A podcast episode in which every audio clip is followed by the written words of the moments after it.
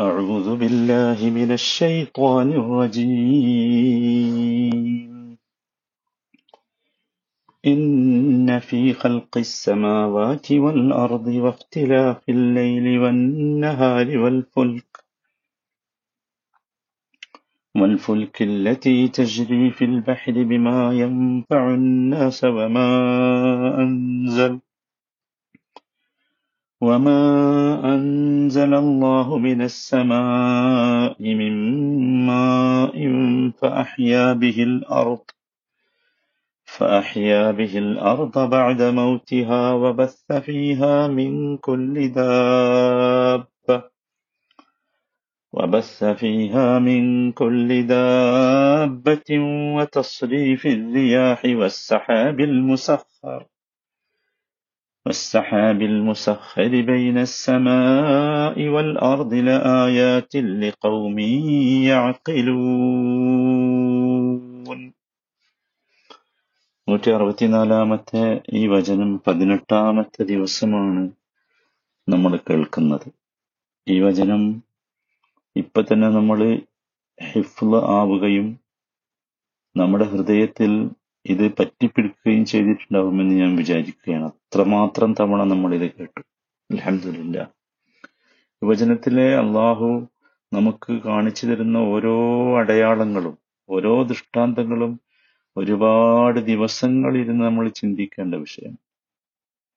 ഇന്നഫി ഖൽഖിസ്സമാവാതി വൽ അർദ്. നിശ്ചയമായും ആകാശഭൂമികളുടെ സൃഷ്ടിപ്പിലും ലൈലി വന്നഹാർ രാപ്പകലുകളുടെ മാറ്റത്തിലും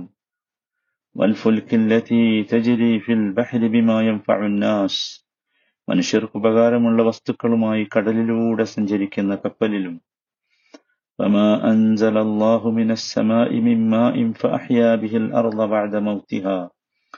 ആകാശത്തു നിന്ന് അള്ളാഹു മഴ ചൊരിഞ്ഞു തന്നിട്ട് നിർജീവാവസ്ഥയ്ക്ക് ശേഷം ഭൂമിക്കത് മുഖേന ജീവൻ നൽകിയതിലും وبث فيها من كل دابة ഭൂമിയിൽ എല്ലാത്തരം ജന്തുവർഗങ്ങളെ വ്യാപിപ്പിച്ചതിലും വതസ്രീഫിൽ റിയാഹ് കാറ്റുകളുടെ ഗതിക്രമത്തിലും വസ്സഹാബിൽ മുസഖരി ബൈന السماء والأرض ആകാശഭൂമികൾക്കിടയിലൂടെ നിയന്ത്രിച്ച് നയിക്കപ്പെടുന്ന മേഘത്തിലും ലആയാത്തിൽ ലിഖൗമി യഅഖിലൂൻ ജനങ്ങൾക്ക് ചിന്തിക്കുന്ന ജനങ്ങൾക്ക് പലതരം ദൃഷ്ടാന്തങ്ങളുമുണ്ട് തീർച്ചയാണ്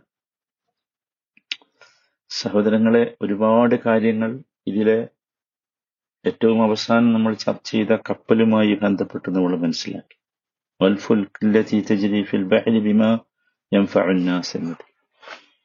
വിശുദ്ധ ഖുർആൻ ഞാൻ പറഞ്ഞു കപ്പലിന്റെ കഥ പറയുന്നുണ്ട്. നൂഹ് അലഹിസ്സലാമിന്റെ കപ്പലാണ് ഖുർആൻ വായിച്ചാൽ ആദ്യത്തെ കപ്പലായി നമുക്ക് ബോധ്യമാകുന്നത്. നൂറ്റാണ്ടുകൾക്ക് മുമ്പ് കപ്പലുകളുടെ ചരിത്രം നമ്മൾ വിശദീകരിച്ചു. ഒരുപക്ഷെ അതും ഇതും തമ്മിലുള്ള ഒരു വ്യത്യാസം ഇത് വഹീന്റെ അടിസ്ഥാനത്തിൽ ദിവ്യ സന്ദേശത്തിന്റെ അടിസ്ഥാനത്തിൽ നിർദ്ദേശപ്രകാരം നിർമ്മിക്കപ്പെട്ട ആദ്യത്തെ കപ്പൽ ഇതാകും. അങ്ങനെയാണ് മനസ്സിലാക്കാൻ സാധിക്കുന്നത്. ഈ കപ്പൽ നിർമ്മിച്ചതും നേരത്തെ നമ്മൾ പറഞ്ഞത് ഈ കയറുകൾ ഉപയോഗിച്ച് ബന്ധിച്ചാണ് കപ്പലുകൾ നിർമ്മിച്ചിരുന്നത് എന്നാണ്. പക്ഷെ ഈ കപ്പലിനെ കുറിച്ച് വളരെ കൃത്യമായി പരാമർശം വിശുദ്ധ ഖുർആൻ സൂറത്ത് ഖമറിലെ പതിമൂന്നാമത്തെ വചനത്തിൽ പറയുന്നുണ്ട്.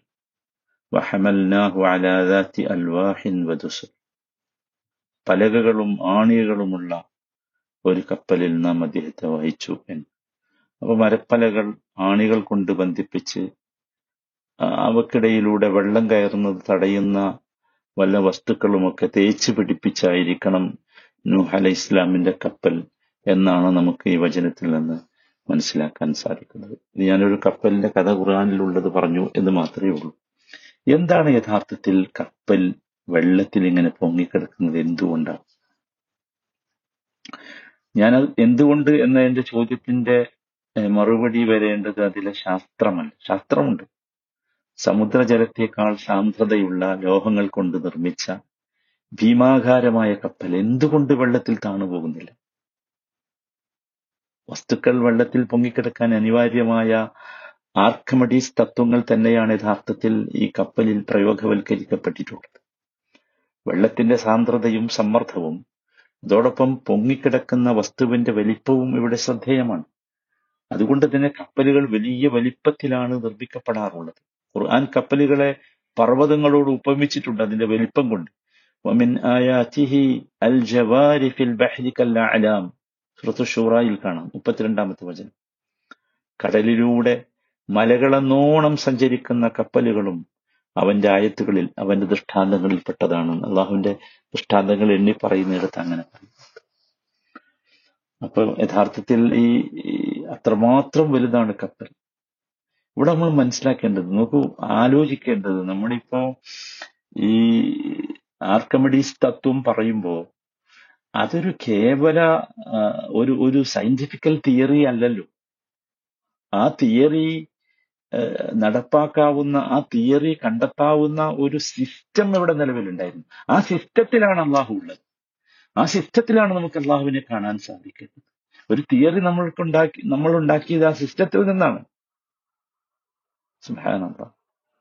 നോക്കൂ ഇനി വിശുദ്ധ ഖുർആൻ ഞാൻ പറഞ്ഞു ഇവിടെ പർവതങ്ങളോട് ഉപമിച്ചു കപ്പലുകളെ. അതിലൊക്കെ വലിയ ദൃഷ്ടാന്തമുണ്ട്. കപ്പലുകളെ പർവതങ്ങളോട് ഉപമിച്ചതിൽ വലിയ അടയാളമുണ്ട്. അതെന്താണ്? നോക്കൂ കപ്പലുകളുടെ അടിയിലെ കുറെ ഭാഗം കടലിൽ താഴ്ന്നു നിൽക്കുകയാണല്ലോ. അതുപോലെയാണ് പർവതങ്ങൾ. പർവതങ്ങളുടെ വേരുകൾ പർവതങ്ങൾക്ക് വേരുകളുണ്ട്. അത് താഴ്ഭാഗം മണ്ണിൽ ആണ്ട് കിടക്കുകയാണ്. സമുദ്രജലത്തിലെ സാന്ദ്രതയാണ് കപ്പലുകളെ പൊങ്ങി നിൽക്കാൻ സഹായിക്കുന്ന പ്രതിഭാസം. മനസ്സിലായി. ഇതാണല്ലോ ആർക്കമിഡീസ് തത്വം എന്ന നിലയ്ക്ക് നമ്മൾ പഠിച്ചതും പഠിപ്പിക്കുന്നതും പറയുന്നതുമൊക്കെ. പക്ഷേ ഒരു കാര്യം കൂടി ആലോചിക്കുക സമുദ്രത്തിൽ ഉപ്പിന്റെ അളവ് വർദ്ധിക്കുന്നതനുസരിച്ച് അതിലെ സാന്ദ്രത വർദ്ധിക്കും. അതുകൊണ്ടാണ് ചാവുകടലിൽ ആളുകൾക്ക് പൊങ്ങിക്കിടക്കാൻ കഴിയുന്നത്. ചാവുകടലിൽ ആളുകൾ മുങ്ങിപ്പോലല്ലോ പൊങ്ങിക്കിടക്കുന്നത്.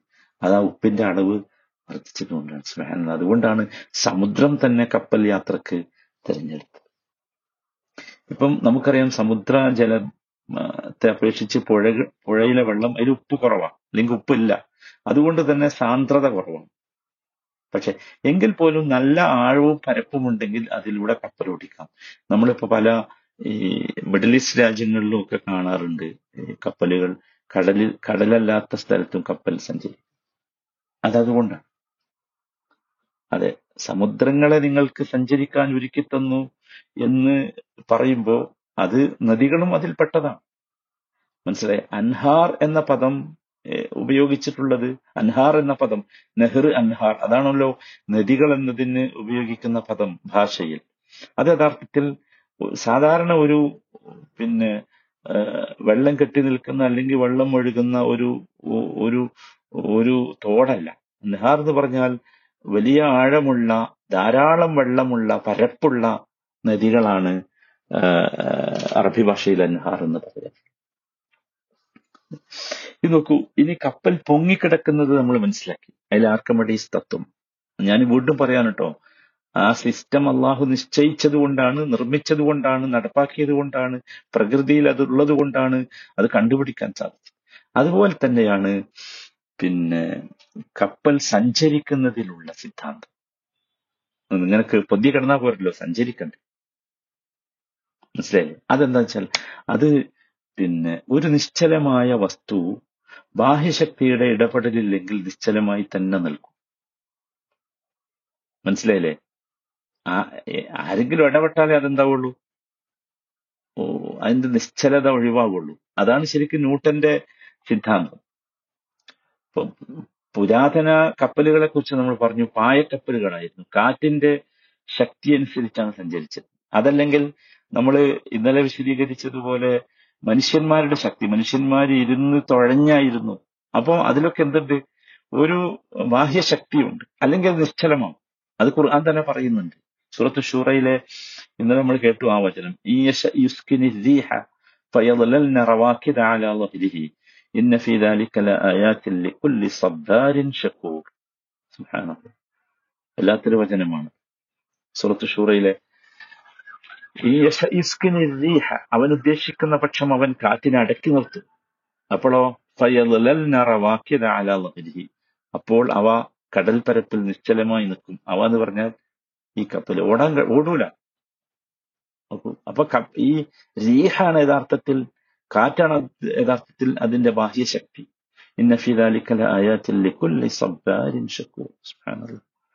നിശ്ചയമായും അതിൽ ഷക്കൂർ അതാണ് ഞാൻ ഇന്നലെ പറഞ്ഞത്. ശുക്രാണ് ഉണ്ടാകുന്നത്. അതെ. ധാരാളം നന്ദി കാണിക്കുന്ന ധാരാളം ക്ഷമയുള്ളവർക്ക് ഇതിലൊക്കെ വലിയ അടയാളമുണ്ട് ദൃഷ്ടാന്തമുണ്ട്. കണ്ടുപഠിക്കാൻ മനസ്സിലാക്കാനൊക്കെ. എന്നർത്ഥം. അപ്പോ അപ്പൊ ഇത് അതിന്റെ ഒരു പിന്നെ ഞാൻ പറഞ്ഞല്ലോ ഇത് ഒരു ബാഹ്യശക്തിയുടെ ഇടപെടൽ കൊണ്ടാണ് യഥാർത്ഥത്തിൽ.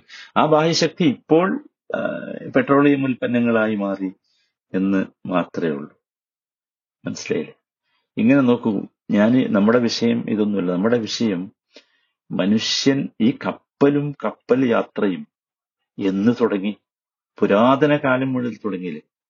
അത് നിർമ്മിക്കാൻ ഉപയോഗിച്ചിരുന്ന റോ മെറ്റീരിയൽസ് അസംസ്കൃത പദാർത്ഥങ്ങൾ വസ്തുക്കൾ. അതെ അതിന്റെ സഞ്ചാരത്തിന് ഉപയോഗിച്ച പവർ നമ്മൾ പല പവറുകളെ കുറിച്ച് പറയും.